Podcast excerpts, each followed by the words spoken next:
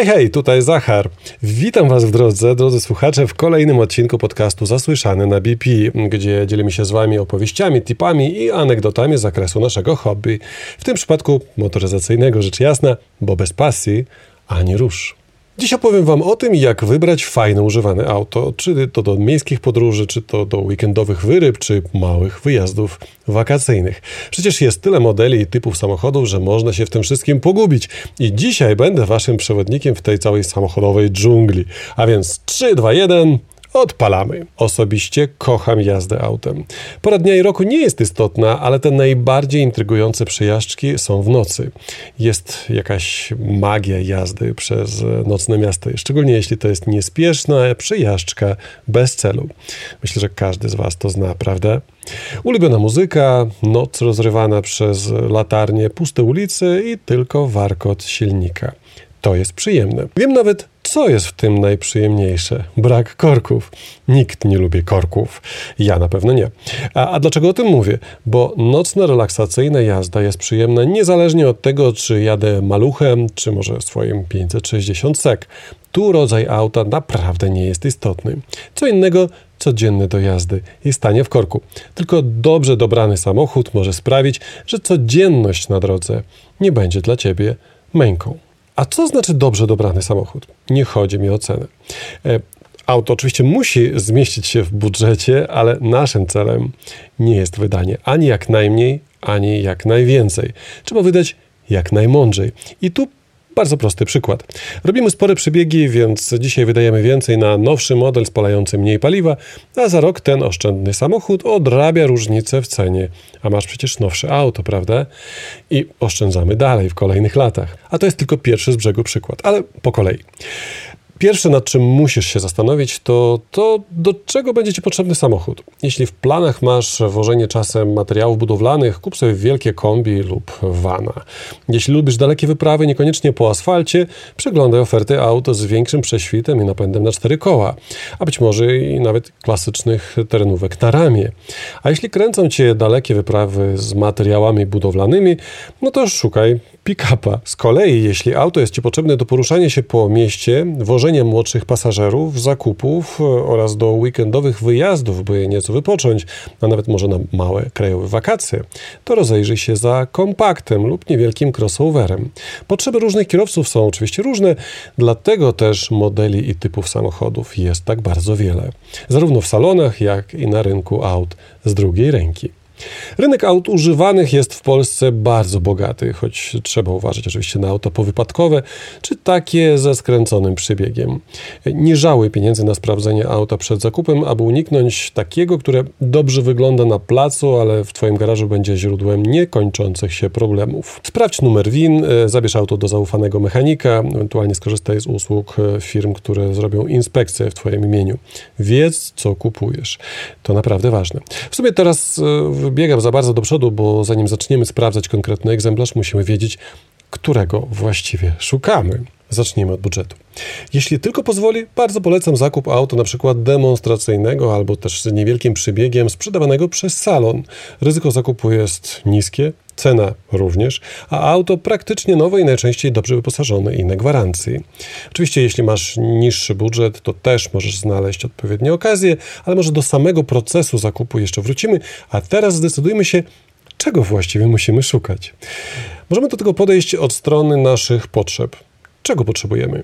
Odpowiedzmy sobie na pytania takie jak ile osób będzie jeździło tym autem, czy po mieście, czy może w trasie, czy auto zrobi duże przebiegi, czy będziemy potrzebowali dużego bagażnika i przestrzeni z tyłu, czy auto musi być szybkie, czy musi być oszczędne, no i pewnie czy musi być niezawodne, prawda?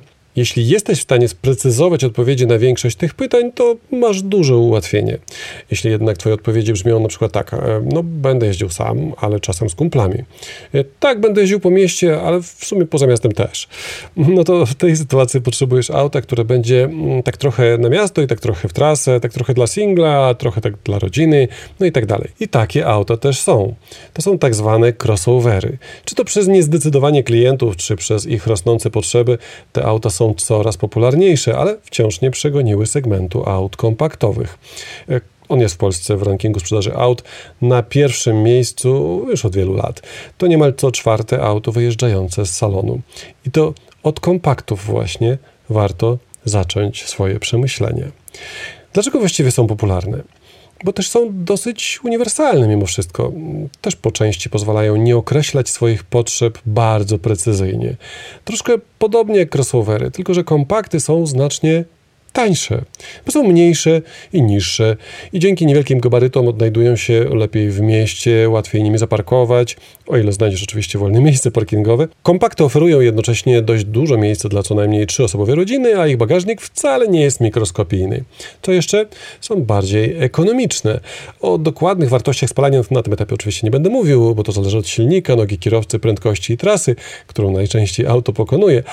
Nowe hybrydy mogą zajść w mieście poniżej 5 litrów benzyny benzyny na 100 km, małe miejskie diesle, choć takie raczej bym odradzał, bo w mieście lepiej się sprawdzi benzyna albo hybryda. No, diesel w każdym razie poniżej 6 litrów oleju napędowego. Zwykła miejska benzyna powinna się mieścić w okolicach 7-8 litrów.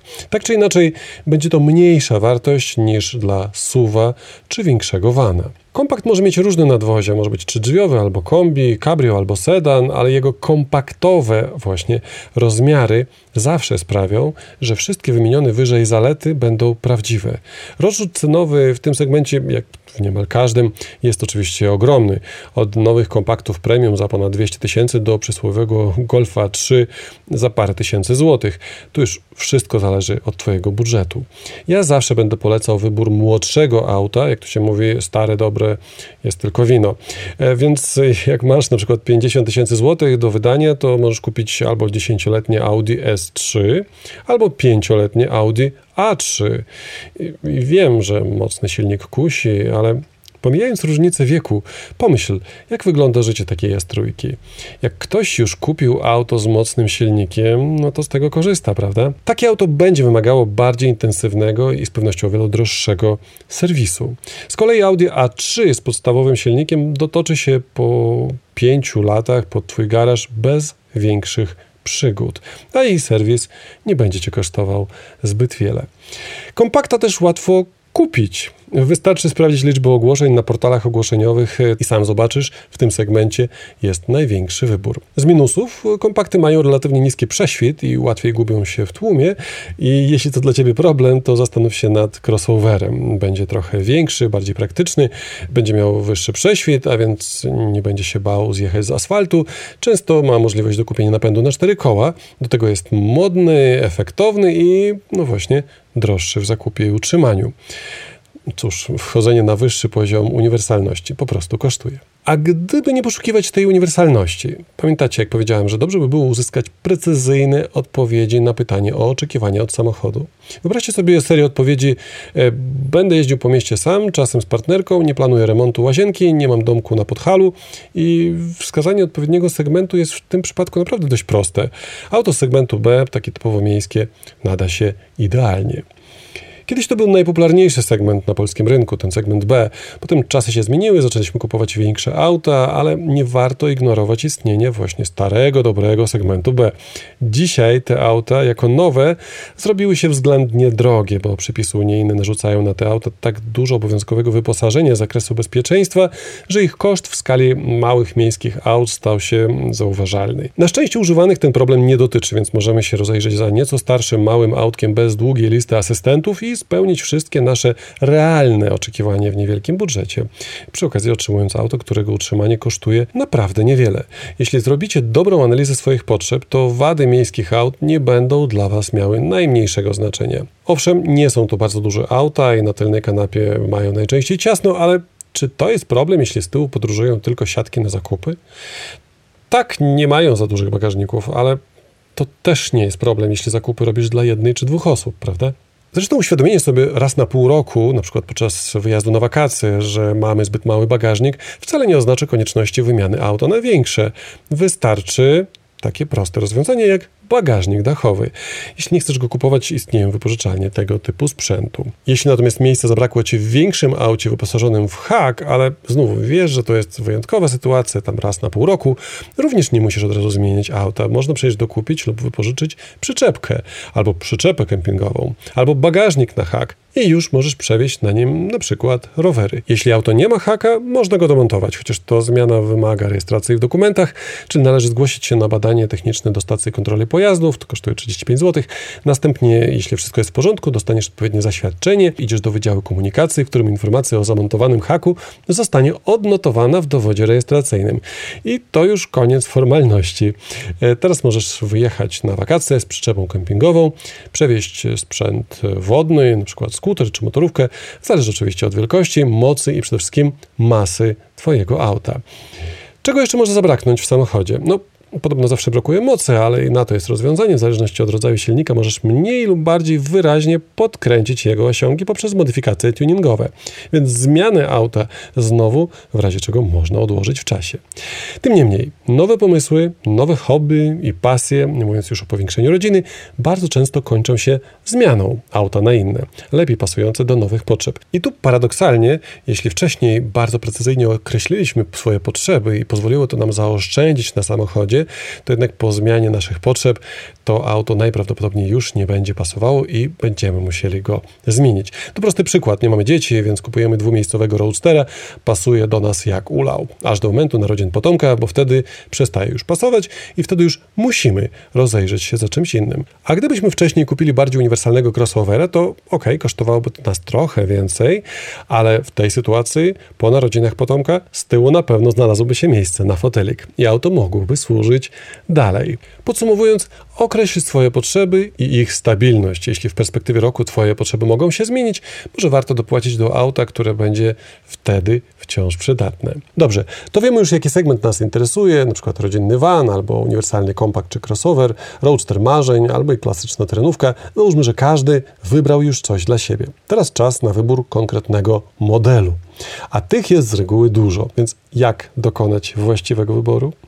Aby zawęzić grono kandydatów, najpierw wybierz markę, no bo każdy z nas ma przecież swoje preferencje. Jedni lubią auta niemieckie, inni włoskie, a jeszcze inni japońskie. Wybierz marki, które ci pasują, które Cię interesują, albo odrzuć też takie, których na pewno nie chcesz i grono modeli zawęzi się już bardzo mocno. Jeśli za mocno, no to poluzuj kryteria. Może jak się przyjrzysz z bliska odrzuconemu w przedbiegach modelowi, to jeszcze Ci się spodoba i zaskoczy Cię podczas jazdy testowej. Ja tak miałem kiedyś z zakupem Subaru. Przyjechałem do salonu kupić nowego Forestera, ale spróbowałem też jazdy Legacy. I tu właśnie Legacy mnie urzekło za kółkiem, chociaż na ekranie komputera nie robiło na mnie aż takiego wrażenia. Jeździłem nim dwa lata i ani chwili nie żałowałem wyboru. Tak więc polecam pozbyć się uprzedzeń i spróbować siąść za kółkiem któregoś ze skreślonych modeli. Może się okazać wręcz idealnym. E, znów trochę wybiegłem do przodu z jazdą testową, bo przecież przed nami jeszcze jedno zadanie. Każdy z pasujących Ci modeli znajdziesz w dziesiątkach albo i setkach ogłoszeń w internecie, pod które z ogłoszeń zadzwonić. E, nie ma oczywiście jednej żelaznej reguły, bo każdy z nas ma trochę inne oczekiwanie. Ktoś woli samochody krajowe o znanej historii, ktoś z kolei woli auto z Niemiec, bo jeździło po dobrych drogach, tam było serwisowane. Ktoś szuka auta z jak najniższym przebiegiem, a ktoś z jak najniższą ceną. Wszystko zależy od Twojej sytuacji. Jak masz czas i umiejętności, aby zadbać technicznie o auto i sprawić to przyjemność, możesz bawić się z autami, które takiego dbania będą wymagały trochę częściej, ale będą tańsze. Ale jeśli nawet z wymianą oleju jedzie jedziesz do mechanika i nie masz czasu nawet na umycie auta, to poluj na jak najmłodsze z niższym przybiegiem, które będzie robiło kilometry bez konieczności zaglądania co chwilę pod maskę. W danym budżecie może to oznaczać auto ze słabszym silnikiem albo gorzej wyposażone, ale nie martw się tym. Coś za coś. Lepiej powoli dojechać tak zwanym golasem do celu, niż szybciutko z masażem w fotelach do warsztatu, bo zaświeciła się kolejna czerwona kontrolka. Pamiętaj też, aby od swojego budżetu odjąć przynajmniej z 1000 zł, które wydasz na pewno na rejestrację i podstawowe ubezpieczenie i przynajmniej drugie tyle na pierwszy serwis, wymianę płynów i może też dostosowanie auta do swoich oczekiwań. E, ta ostatnia kwota będzie się oczywiście zmienić w zależności od modelu silnika i powszechności pasujących do niego części. Nie wspomniałem jeszcze o rodzajach silników i skrzyń biegów. E, generalna reguła jest taka: jeździsz dużo w trasie, najlepiej sprawdzi się diesel.